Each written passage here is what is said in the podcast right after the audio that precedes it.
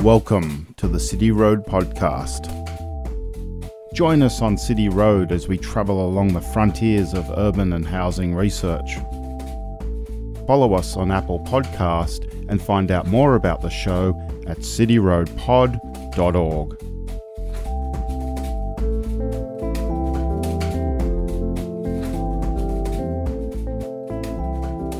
Today on City Road Podcast, we're talking about growing pains. Not the type of growing pains we usually associate with awkward teenagers, but the growing pains that we all feel the growing pains of big cities. Australia has one of the fastest growing populations in the world, with most of us living in major urban centres.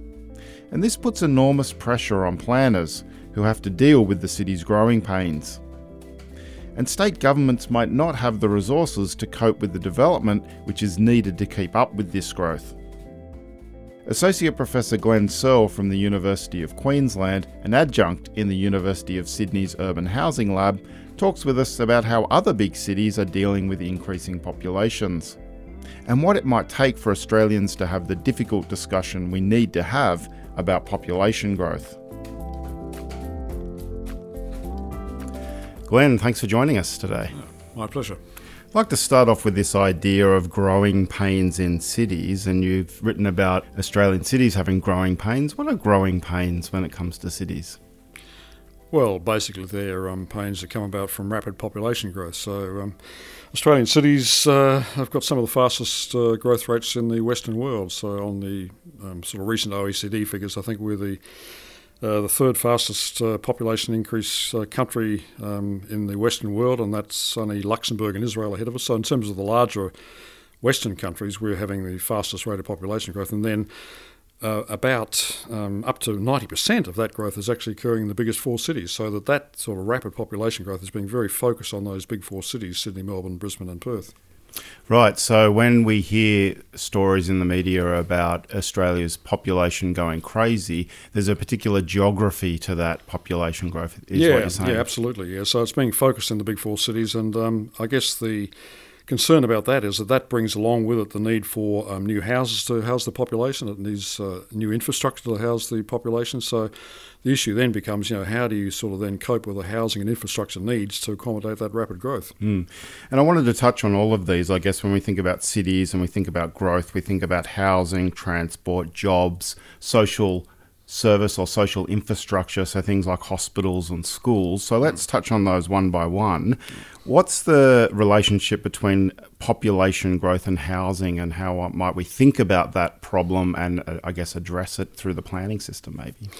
Oh well, I think it's fairly simple. I mean, the the more population increases, the more houses you need because there, there, um, each population increase has a certain um, increase in terms of households, and each household needs a, a separate dwelling. So, as you increase population, um, you need more houses. And in fact, you need more houses than the population increase because um, uh, over the last uh, 50 years or so, households have been getting smaller, so that for a given population, you actually need to increase the housing supply to, um, to, to accommodate that population. So the, the extra population adds to that sort of existing pressure. Mm. Are there changes in our population that make the type of housing stock we build and where we build it important?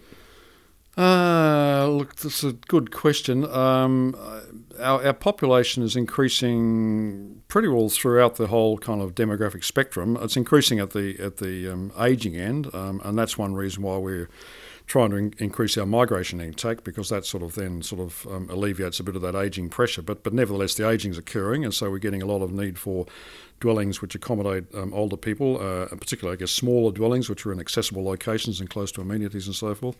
Um, but you know we're, we're getting um, we're getting sort of population increase in, in the working age sector as well. So they need um, sort of um, family dwellings, um, uh, you know, maybe detached houses, but sort of bigger apartments and so forth. So you know there's a kind of range of housing needed throughout the demographic spectrum. Mm.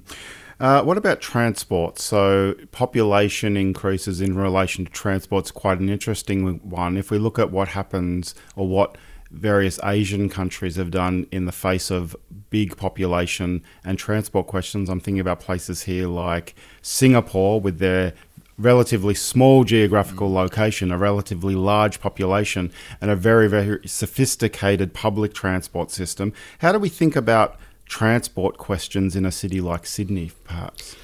Um, well, um, it starts off uh, from thinking about what the sort of travel travel needs of an increasing population will be, and then it's a question of how you actually sort of transfer that extra demand into either public transport or private transport. So whether you build more roads or whether you build more railways or cycle tracks or whatever becomes the question, and and that's where you get into um, real problems. So in a place like Singapore, uh, which is which has got a sort of fairly centralised economy, uh, centralised government, where the, the government's prepared to put a lot of funding into into social infrastructure and into to social transport and so forth.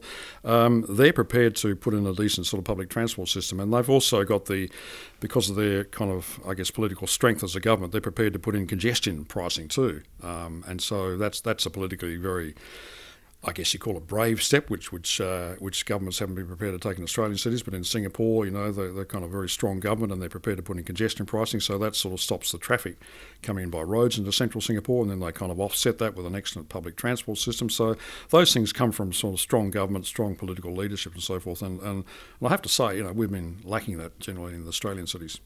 What have the, the Australian government been doing in terms of infrastructure provision? I know that we've got a lot of contentious, particularly private road projects in Sydney. So, what is the relationship between government leadership and the provision of public and private transport infrastructure in somewhere like Sydney? Yeah, well, I guess I guess you sort of need to frame an answer to that in terms of um, how those things are sort of paid for, and then and what the government uh, why the government wants things to be paid for in a certain way. So I guess for me, the starting point is that the, the government um, doesn't want to kind of borrow a lot more money to pay for things like public transport. And that gets back to um, the fact that it doesn't want a lot of debt on its books. And so, and that in turn comes from the fact that it doesn't want to borrow very much because that would seem to threaten its credit ratings. And credit ratings are seen by the state governments to be important in terms of attracting investment. So that a lack of debt is seen as a kind of positive investment signal to the private sector investment coming in. So all governments want to encourage investment to come in. So, coming out of all that, what you get is a kind of reluctance by government to borrow money for things like public transport. Now, public transport uh, really only sort of, in terms of the fares you raise from it, really only cover the operational costs. So that where you get the capital cost from becomes an issue for states moving into debt if that's if that's the way you fund it, um, rather than through private investment. Private investment won't go there, you know, because it can't sort of offset its um, borrowing costs. And so what you then get is the state governments preferring to build, say, toll motorways um, because the private sector will come in, it will it will um, put a certain toll on in order to pay back its capital and operating costs, and so state governments see that as an easier way out of the, the transport problems. Mm. And you've written about being hostage to the growth machine. Is this exactly what you are talking about when you're talking about being hostage to the growth machine? Well, I think, uh, yeah, that's part of it. Uh, there's a lot of private sector. For example, there's an infrastructure lobby which sort of wants more private sector infrastructure to be built because that sort of favours the construction companies and the financiers who finance all that. Um, but but beyond that, you know, there's a lot of pressure to um, on governments to keep the economy expanding, to keep population expanding, because a lot of people benefit from that expansion. So people like uh, anybody who owns property benefits from the rising property prices. Any businesses which sort of increase their markets with extra population, they benefit. Um, you know, and, and, a lot of businesses benefit from the extra population. So they are always encouraging more. Um, uh, more expansion of population and expansion of the economy. So there's a lot of pressure on governments to kind of, um, you know, to sort of fall into line with that and to kind of do what businesses want, um, you know, and, and, therefore, you know, they, they tend to kind of, you know, favour growth. The other thing I think that's worth mentioning is that in Australia, there's also, with our federal system, there's competition between the states and uh, and, and the rate of population growth of the capital cities is seen as a kind of marker of your success as a government. So if you if your growth rate, for example, in Sydney falls a bit behind Melbourne's as it has done in the last few years, that's seen as a, as a sort of negative for the state government. The fact that you're not growing fast is seen as an indictment against your capacity to govern. Hmm. What should we do in the face of the growth argument, the growth machine argument? Is there another side to this debate? Does it preference economic value over other types of social values that are important in places like Sydney and Melbourne? Yeah, well, I think I think there's a couple of answers there that within the market sort of kind of um, framework, if you like, that a lot of the kind of um, things that are important um, in terms of you know the way we live, living standards, amenity, and so on, are not property valued by the market. But then there are other things which are you know impossible to, to for the market to value. So things like um, I guess, natural amenity and, and, and sort of streetscape and heritage and and, uh, and trees and all that kind of stuff. You know, they're not really sort of part of the equation, and, and all those things are actually threatened by growth. So that the growth argument then comes into you know into opposition with some of those things which we value uh, in terms of our lifestyle. So you know, going for growth is is um, you know is, is, is, can be very negative in ways that we, we kind of feel are important in our lives, uh, but the market you know doesn't respond to those things. Mm. What's interesting in there is there seems to be a connection between population growth and economic growth, but maybe we should separate those two things out uh, in terms of our response to them. Maybe they need to be managed as two separate types of processes. Yeah, that, that's a tricky one. I mean, because population growth brings economic growth. Unless everybody stands a living fall, then that means that the um, GDP and, and, production levels go up. So that it's it's not that easy to separate those out. Um, but I mean, essentially, I mean, governments should be governing for people, not for the economy, and so that we should be focusing on you know, um, the effects on people rather than sort of you know, the size of national production and so forth. And, and so, you know, I, would agree that we, we should be separating these mm. things out and we should be focusing on the people side of it for sure. Mm. So, what role does the planning system have in all of this, in managing population and economic growth, and I guess amenity and you know the public good, if you like? well, yeah, exactly. I mean, that, the planning system is supposed to be looking after all those things. You know, the, the planning is there for the, the public interest, and, and the public interest incorporates, you know, social and, and uh, environmental sustainability as well as economic sustainability. It, it incorporates uh, cultural issues and so on. So, you know, the planning system is um, can can do these things well or it can do these things badly. And I think um, what I've been arguing is that the planning system doesn't do some of these things very well because it just doesn't have the resources to do it, and, and there, are ver- there, are various reasons for that. But basically, the planning system, you know, in this climate of sort of fairly rapid growth, is is being shortchanged the resources. Mm. Can you give me an example, first of all, of a, a good planning outcome in terms of managing our cities and managing the growth question? Hmm, good question. Um, I mean, I mean, I am going to ask yeah. you about some not so good examples. Yeah, look, look, look, look, certainly. I mean, I mean, I mean, um, you can't say that uh, planning is, is, is sort of going completely bad in all areas. It certainly isn't. And there's plenty of examples of good planning. I mean, what I'd like to see is, you know, the, the good planning examples sort of well outweigh the bad ones. But in terms of good planning, maybe the good planning goes unnoticed. Well, I think it does to some extent because certainly newspapers and so on they like to report the bad stuff, and, and there's not so much good stuff. But there's there's, I mean, for example, Central Park, which is a, a big um, development on an old brewery site in inner Sydney at Chippendale. Um, I think that's a, a, good example of good planning. You've got very close access to Central Station. You've got a kind of big public space being created there. You've got sort of environmentally sustainable buildings with tri-generation and, and green walls and so forth. So, um, and, and, and the, the architecture is also very good. So to me, that's an example of a, of a good development. Um, and there are others too, you know, like the, the Harold Park Raceway development um, is also probably a pretty good one. Um, the, the, Little Bay development that, that Landcom did uh, in southeast Sydney, uh, I've, I've, taken students around there, and I think that's that's very good. I mean, the problem there is that that's good planning in terms of architecture and landscape and so on, but, but it's for a fairly high price sector of the market. So then you run into issues of, okay, good planning, but good planning comes at a price. And, and if it's really good planning, incorporating all the latest sustainability features and so on, it can make it less affordable for people. So, you know, there's a kind of a, a sort of a wicked devil's problem there, you know, that you can either have um, cheap housing, which is affordable, which is which is not very good planning, or you can have you know great planning, which is actually more expensive. So um, there was a, f- a book written uh, several decades ago now which talked about a mansion or no house. You can either have gold plated standards, which produce fantastic physical outcomes, but it uh, makes it very unaffordable. So that's that's the dilemma for planners, I think. Mm. Okay, now to these not so good planning outcomes. Have you got any classic examples of what we should try to avoid when we're thinking about managing growth in cities and urban planning? Well, yeah, I mean, there's a pretty large field to choose from here, man. I mean, I mean, let's let's take greenfield expansion for example. You're looking at um, um, one example which I sort of found was the expansion of Brisbane um, into the koala habitats in southeast Queensland. And, and what you're finding there is that even though koala habitat preservation policies have come into force since about 2009, the rate of clearance of that habitat has actually increased since those policies have been there. So the planning has been totally ineffective. Uh, there's there's a lot of Banksia woodland which is kind of threatened in, in Perth's expansion. Um, once you get further into the city, you're getting things like um, central Melbourne's um, housing, which is um, producing shoebox apartments, um, you know, some bedrooms without windows, that kind of thing, uh, at densities which are actually greater than Hong Kong and Manhattan and Tokyo. Um, and, and then the whole sort of argument about motorways versus public transport, the kind of predilection of, in, in say, Sydney and Melbourne and, and Brisbane towards motorways against public transport has been, um, I think, disgraceful. Okay.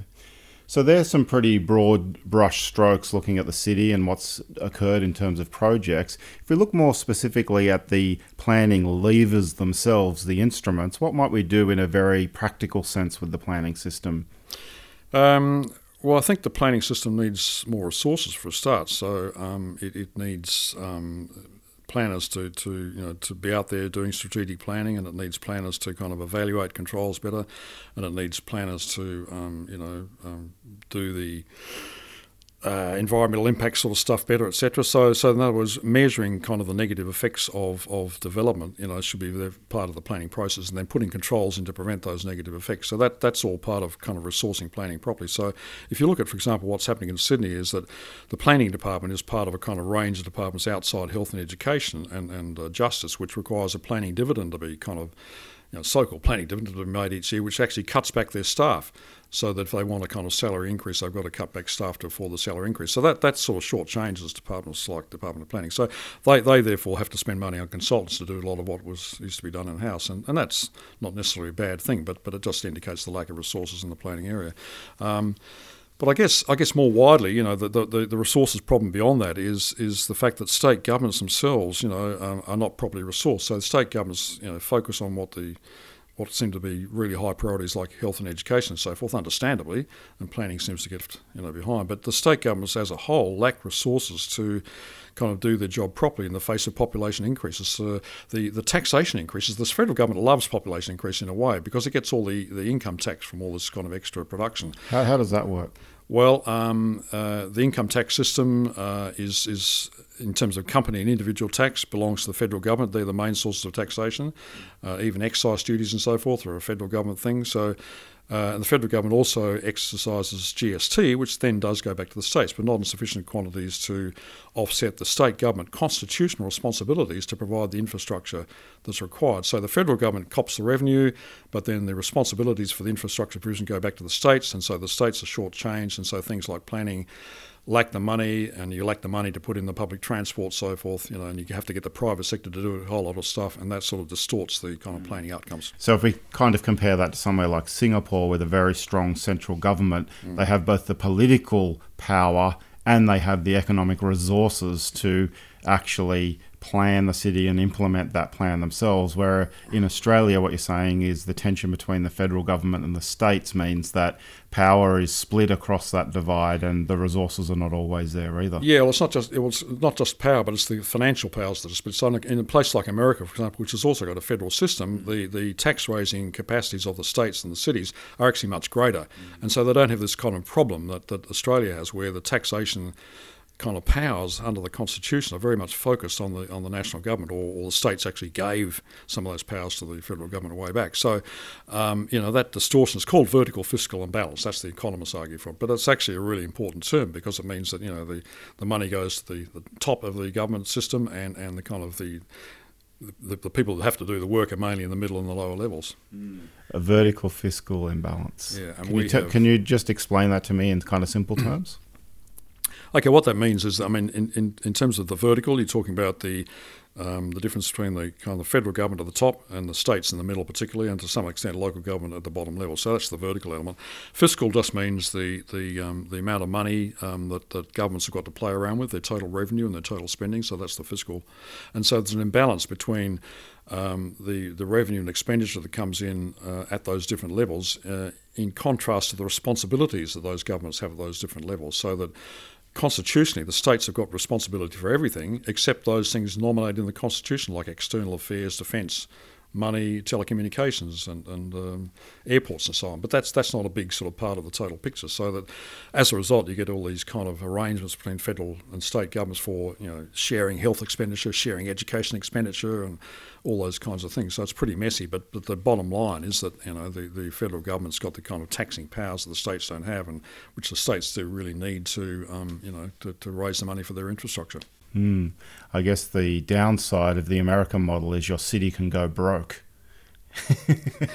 yeah, well, that's right. That's right. I mean, I wouldn't. I'd, I'd, still prefer our system. I mean, provided you can get some sort of kind of Commonwealth state negotiations on the fairer sort of sharing. Because in America, yeah, there's very little national support for um, you know for places that are not doing so well in the national economy. We've got a kind of a um, uh, um, a, um, a loan or a, a, system where the kind of states which are sort of under economic pressure, like Tasmania and South Australia, do get sort of a share, a bigger share of GST than places like New South Wales. So that works to some extent, but the overall, if you like, bucket of GST is, is still not enough to kind of give the states what they need to do their, their job properly. Mm. As well, I think one of the important things to say is that, according to some research done at the UTS by um, Vince Mangioni, uh, is that we've got the worst fiscal vertical fiscal imbalance in, in the OECD.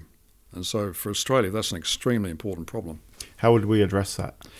Um, well, the federal government doesn't want to give up its um, its its kind of resources. I mean, the GST was not a bad attempt under the Howard government to kind of um, give some of that federal taxing power back to the states. But the problem is the GST is not growing as fast as the kind of states' responsibilities. So that that kind of engine of growth of revenue for state governments is starting to slow down and sort of leaving governments a bit short again. So that wasn't a bad step. I mean, you could actually um, potentially I don't know. Um, I think states may well need to look at things within their capacity and within their constitutional responsibility, like like um, um, value capture and so forth, and, and things like land tax. I mean, they're things that state governments can do. So land tax again is one of those things which requires political leadership to do. So instead of raising lots of money through stamp duty when properties are bought and sold, you actually have a sort of a low land tax base which is levied on all properties, which raises the basic money to um, you know pay for, for what you need to do. Mm. And I guess that population growth feeds straight into this because densifying cities. Uh, increasing urban populations put more pressure on state governments in where these cities are located. Yeah, that's right. That's right. Um, uh, I mean, to some extent, densification does save a bit of money, and that's one of the reasons why state governments like it. The infrastructure costs are not quite so high, although, although it depends very much on the context. Um, but but a, a lot of a, still, lot of, yeah, a lot of people link up the population growth with density. They think that mm. with population growth we necessarily will have density. And I guess by the response there, you don't necessarily think that we those two things go together. Well, uh, look in an economic textbook way they do. I mean, I mean that you can you can produce economic textbook. Um, uh, graphs which show that you know as population rises, the kind of increase in population, increase in property values increases uh, at all distances from the city. And if a, if the property values increase, that means you need a higher density to kind of support the economic rents which are sort of associated with that higher property value. So that there's an implicit you know market driven kind of increase in density which comes about from population increase. Now, the trick in planning, this is where planning has to come in, is that it has to kind of be done properly in the, these different areas. So that it can become a question, for example, of, of do you destroy uh, kind of Federation um, housing in Ku-ring-gai and so forth, or do you kind of focus that around railway stations? You know, and that's where that's where planning comes in, is to distribute that kind of implicit increase in density, which comes about from market forces as you increase population, into the kind of right areas where it makes most planning sense. The federal government has flagged a national urban policy agenda a couple of times. And it, this, is this connected with the fiscal imbalance in any way? There are um, proposals by the state government to have special um, special deals, city deals with various sort of cities. But um, as far as I can see, they're not going to go very far in terms of the sort of total task. So that they're going to help out, for example, building a stadium in Townsville and doing a bit of work in Launceston and, and um, perhaps help pay for transport connections to Western Sydney Airport. So those will all help. But I mean, they're just a small drop in the ocean. So they, they look they look good. They make the federal government look as if it's responding to the problem. But in fact, in terms of the total problem, it's just a just a drop in the bucket. So. Um, um, the federal government could do a lot more. Obviously, you know, it could, it could actually start raising loans and, and sort of for, for infrastructure for the states. Um, you know, but the federal government again sort of has this same problem with debt that the state governments have. It doesn't want to sort of, it's already got a debt problem hanging over from the GFC, for example. So, you know, the idea of increasing debt even further than it, than it, that it is now is kind of really out of the question. So there's a problem there at the federal government as well. I, I guess the burning question here for people listening is, some people are very against population growth. There's a very strong, in some sections of the community, push against population and immigration. So, what would we say about that in terms of managing cities and urban planning? Look, I think um, to me, um, I don't think there's enough debate about the kind of social and environmental sustainability issues of rapid population increase. Um, the social sustainability issue is a very difficult one, and I, I, don't want to go into that here. But environmental sustainability, I think, is a very important one. So, um, if you look at the, the kind of totality of the world and the kind of the, the kind of greenhouse emissions problem of across the world, for example, and the kind of the fact that now that we're consuming more of the Earth's resources than uh, the Earth's resources produce each year, so we're now at about 1.8 Earths each year, I think, in terms of total consumption.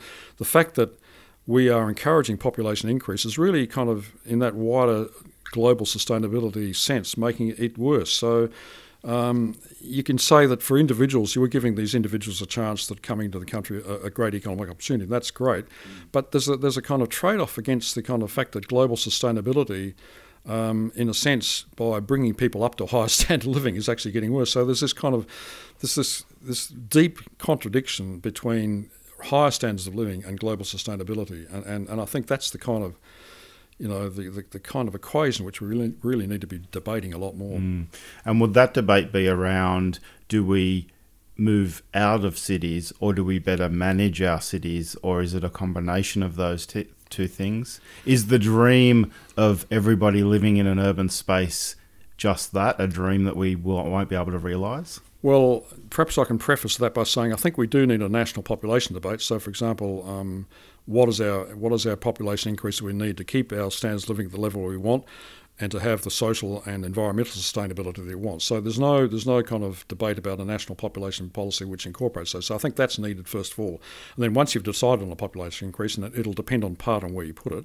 Uh, then you start to talk about the fact that okay, do you put it outside cities or inside cities? And I think there we're tend to be hostage to market forces. I think the way that the economies are going is in terms of a very centralised economic kind of um, system where the knowledge economy is increasing and the knowledge is increasingly focused in the kind of inner parts of the big cities, and therefore that's a very difficult sort of thing. That's that's a kind of Western global phenomenon, if you like, in terms of economic development. So that in a sense, we, we, are going to be forced, I think, to have most of the population in the cities because there won't be much of an economy outside the cities that, that can support a big population. So, to me, you know, it's a question of kind of having a, a rational um, national population policy debate in terms of sustainability, and then sort of coming back to talk about how we then accommodate that within the cities in, in terms of better planning. Glenn, thanks for joining us today. Okay, very enjoyable. Thanks. So that's it for this week. But remember, we'd love to hear from you. Please leave us a review via our iTunes podcast site. Just hit the subscribe link on our website at cityroadpod.org.